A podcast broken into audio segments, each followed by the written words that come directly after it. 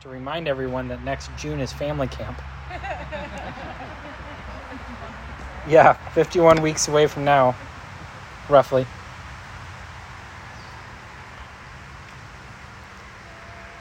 So, this morning, I want to uh, start by asking you some questions, uh, or rather, you could call them riddles.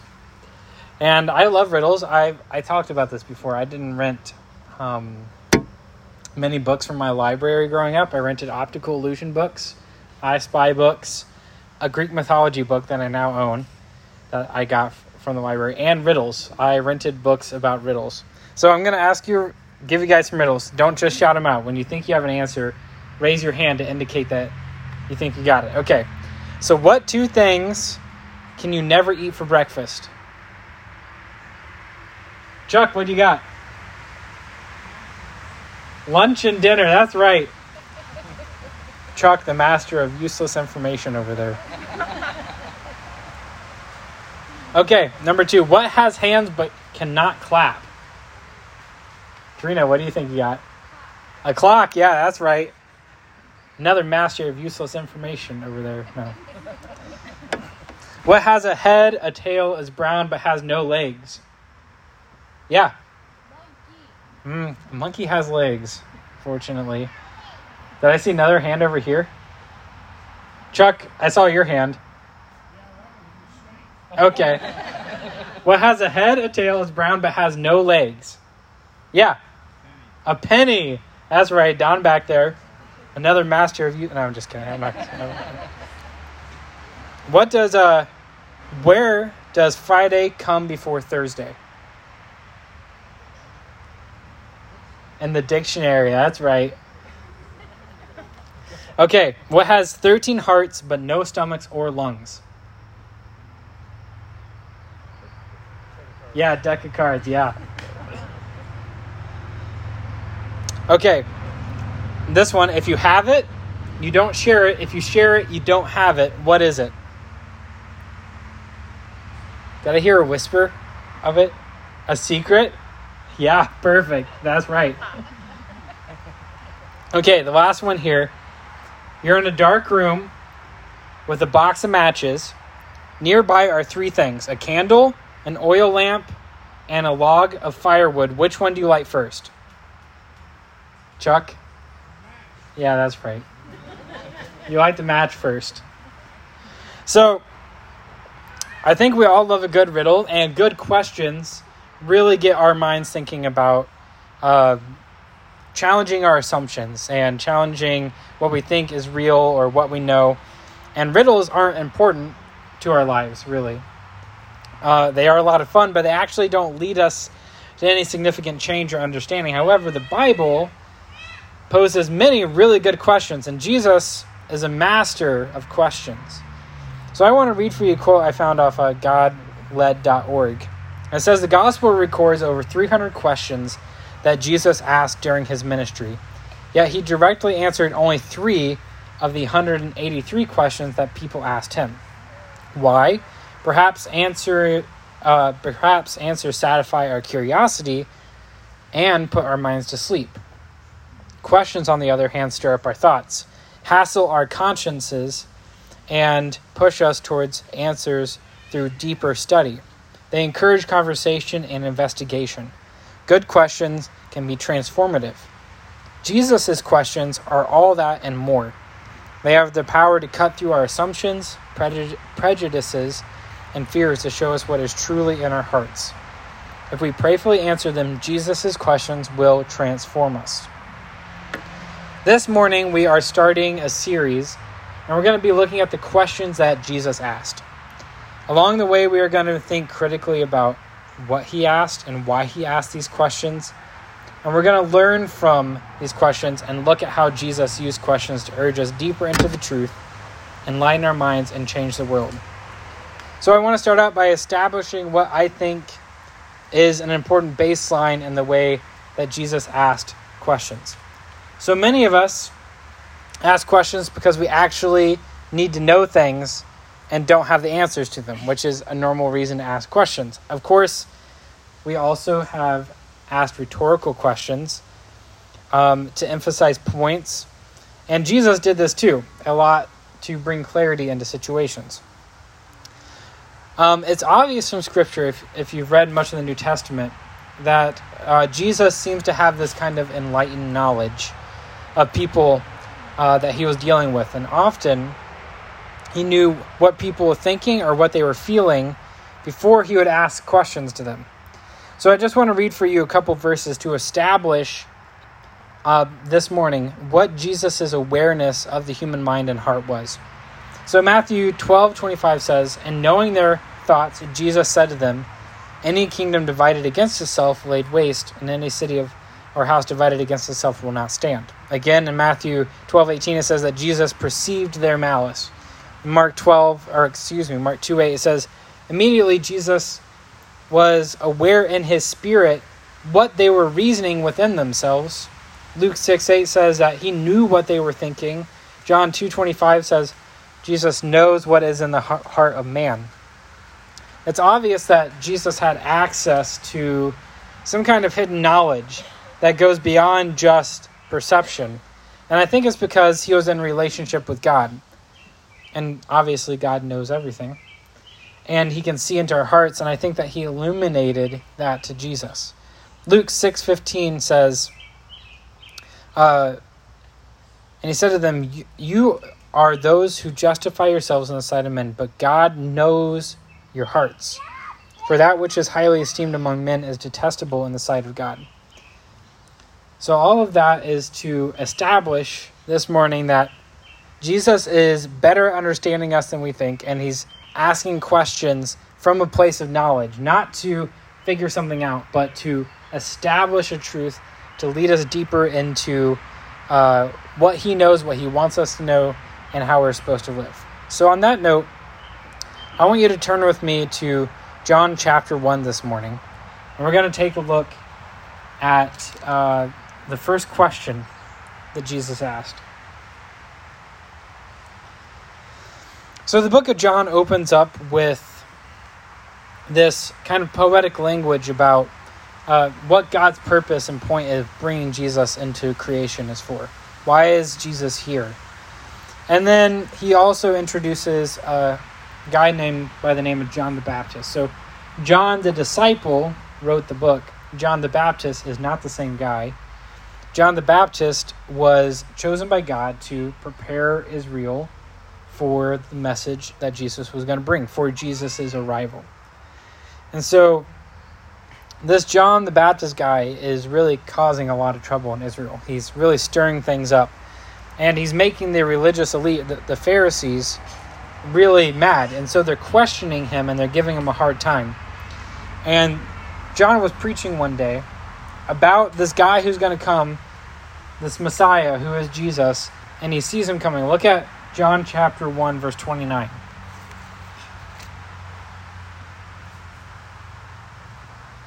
The next day, he, meaning John the Baptist, saw Jesus coming to him and said, Behold, the Lamb of God who takes away the sin of the world.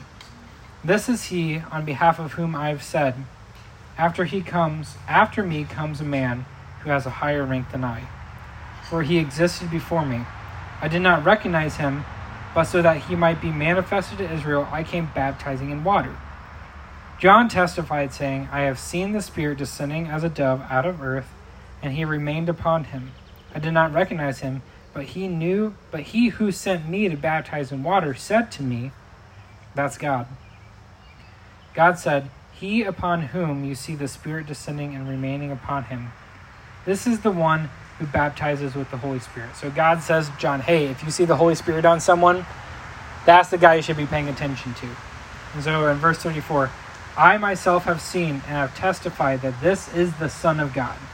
Again, the next day, John was standing with two of his disciples, and he looked at Jesus as he walked and said, Behold, the Lamb of God.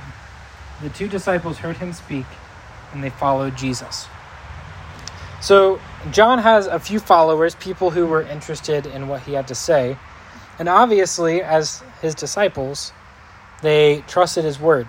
And so, when John the Baptist says, Hey, that's the guy we've been waiting for for 500 years, they pay attention.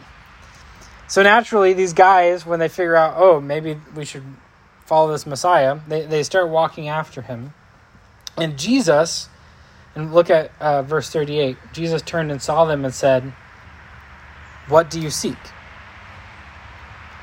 So, up to this point in the book, John has not recorded anything that Jesus said. These are the first words out of Jesus' mouth in the book of John which means the first words that Jesus ever speaks in this gospel is a question What do you seek? So we've already established that Jesus had some kind of extra knowledge, usually when he was dealing with people. And when he's asking questions, they're most likely a little deeper than what they look like on the surface. So put yourself in these disciples' shoes. So they're following John the Baptist, and John the Baptist says, Hey, that's the guy we've been waiting for just walking down the road by you, the, the guy you've been waiting for your entire life. You've read scriptures about him in synagogue school. You've you've probably sung songs about him. You've sung about the chosen Messiah. So imagine being these guys and seeing Jesus walking by and they're following him and he just kind of turns around and says, "What do you want? What are you looking for?" Personally, if I were them, I think I'd probably say something stupid or embarrassing. I don't know what I would say, but it would probably be stupid. So they get these questions. They get this question from Jesus that says, What do you want? And what we know right now is just a few verses down is that one of these guys is Andrew, who's going to become a disciple of Jesus. We don't know that right at this point, but just a couple verses down, it specifies that. And so, a future disciple of Jesus is getting asked the question, What do you want by Jesus himself? So, Jesus probably knew that this guy was going to be his disciple, which makes this question all the more interesting. So, what, uh, what do these guys say? They'll look at the rest of verse 38 here. Watch out for hickory nuts. At least they're small this time of year. They're not full size yet. So these guys look at Jesus and they say, Rabbi, which translating means teacher, they asked, Where are you staying? So Jesus asks, What do you want? And they, they answered with, Where are you staying? The answer to Jesus' question is that they wanted to follow him, they wanted to be with him, they wanted to spend time with him. And I think that this answer is extremely telling Imagine all the things that they could have said. They could have asked Jesus what his attack plan was to kick the Romans out of Israel. Many people thought the Messiah was going to come and kick the Israelites out of Israel. Or kick, not the Israelites, kick the Romans out of Israel. They could have asked him when he's going to claim to be the king of Israel. They could have asked him for a miracle. They could have tested him. They could have uh, seen if he really was the guy they were looking for. But instead of any of that, they simply just said, We want to be with you. What do you want? We want to be with you. And I think that is a lesson in and of itself. I think we could just stop right there and think about it for the rest of the day. What do we want from Jesus? Why are we following him? What about him has caught our attention? So I'm just going to warn you as this series goes on for the next few weeks, there are going to be a lot of rhetorical questions that you should be answering for yourself um, and thinking about. That's just the nature of the series. And there's another really important question I think that ties to this one. I just want to take a look at it real quick. Look at Matthew chapter 16 with me.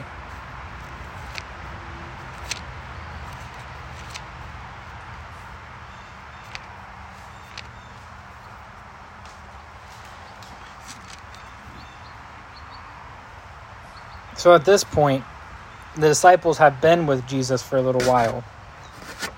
And he asks them what I would be con- what I would consider the follow-up question to what we read in John chapter 1. So look at verse 13 and 14 of Matthew 16. Now when he Jesus came into the district of Caesarea, Caesarea Philippi, he asked his disciples, "What do you what do the people say the Son of Man is? Who do who, rather, do the people say the Son of Man is? And they said, Some say John the Baptist, some say Elijah, still others Jeremiah, or one of the prophets. So at this point, just pause there for a second. At this point, Jesus has created a name for himself. Uh, people are wondering who he is, and they're confused about who he is because obviously they see him doing things from God. They aren't quite sure, though, what he's doing because he isn't meeting all the expectations that they think the Messiah should be meeting. So there's a lot of debate about Jesus, and so maybe he's John the Baptist, maybe he's Elijah or another prophet. No one is really sure who he is. But then Jesus wants to ask the big question to his disciples, something that's going to change them forever. And this is why I think um, this is a good follow up to what we read in John chapter 1. Look at verse 15. Jesus asks them, But who do you say I am? So here's why this is a good follow up question. In John chapter 1, he asked the disciples, What do you want? And they said that they want to spend time with him and get to know him. And now that they spent time with him, they should know who he is. And so he follows up by asking, Who do you think I am? After you've been with me, who do you think I am? And he, Peter pipes up as Peter does. He's very bold and talks first, thinks later. But in this particular case, it worked out really well. Look at what he says in verse 16. Simon Peter answered, You are the Christ, the Son of the living God. And there, my friends, is exactly what Jesus wanted to hear as an answer from his disciples. A lot of the times um, at Bible college, we would call them duh disciples, like, uh, we don't really know what's going on. But in this particular case, they actually did a really good job. They knew exactly what Jesus was looking for. And as a quick note, remember that Christ is just the Greek translation of the word Messiah. So when Peter says, You are the Christ, you're the Messiah, that encompasses all of the Old Testament prophecy, all of what Jesus was doing in his ministry. And in Peter's answer, we also see Jesus' relationship to God. He is the Son of God. And we also see Peter confessing the reality of God, the living God. So they got it. It was a full full point answer. There's nothing missing. You are the Christ, the Messiah, the chosen one of God. You are the Son of God, and you're the Son of the living God. So it's not like they have everything at this point figured out but they are with the right person who is able to lead them to life and to truth. And they realize how important Jesus is. And I think that this is the realization that we need to come to. So here is the part on a normal Sunday where I would bring up the three bullet point list on the slides behind me so that you guys could have the application to take it with you for the week, but we don't have a screen here, so I'm just going to ask you some questions instead. What do you want from Jesus? Are you looking for a miracle worker? Someone to fix your problems? Are you with Jesus because you are dragged along by the other people in your life and it just happens to be something you have to do? Are you looking to Jesus as some kind of a solution to a problem? Or are you with Jesus because you want to know him? Because you want to seek after him? Because you want to live with him and for him? Which leads me to my next question Who do you say Jesus is? So, in this day and age, there are a lot of possible answers to that question. Some people don't even think that Jesus actually existed. Even though historically speaking, even really strong atheists agree that Jesus was a real figure, but somehow it's sneaked into uh, the populace that maybe he wasn't even real, even though it's a pretty definite historical fact. Some people say that Jesus is just a good guy that we can learn from, sure, but he didn't have everything right. Some people say that Jesus was a hate filled man who came to push his moral agenda onto people and wants to control what you think. Some people think that he was a nut job who claimed to be the son of God and did magic tricks to get people to follow him. But the question is, who do you think Jesus is? What do you think Jesus is about? So if Jesus came up to you and said, Who do you say I am? What would you say in response? And what you say could change your life. It does change your life. Do you think that he's the Messiah, the chosen one of God, who has come to change the world? Do you think he's the Son of the living God, who has been given the power over life and death? Do you think he's the man who's able to who is able to die for your sins and be raised on the third day? Who do you say Jesus is? And are you prepared, importantly, are you prepared to give that answer to other people? So I, I think oftentimes every once in a while, at least, we need to take a step back and examine our faith and just recenter ourselves and ask ourselves if we're invested like we were at the beginning. Have we lost sight of who Jesus is? Do we still love him? Are we still devoted to him? Are we ready to live for him? These are just a few of the questions that pour out of the questions that Jesus asks us in Scripture. And I want to encourage you this week to think about your answers to these questions. I'm really looking forward to going more into the series next week, looking at other questions that Jesus asked people and what we can learn from that. So I hope you guys come back next week. And on that note, please pray with me this morning. God, I thank you for the opportunity to uh, be out here on a beautiful morning to uh, learn about your son, to enjoy your beautiful nature and the things you've created. Thank you for this family that you're brought together. It's in your son's name that we pray. Amen.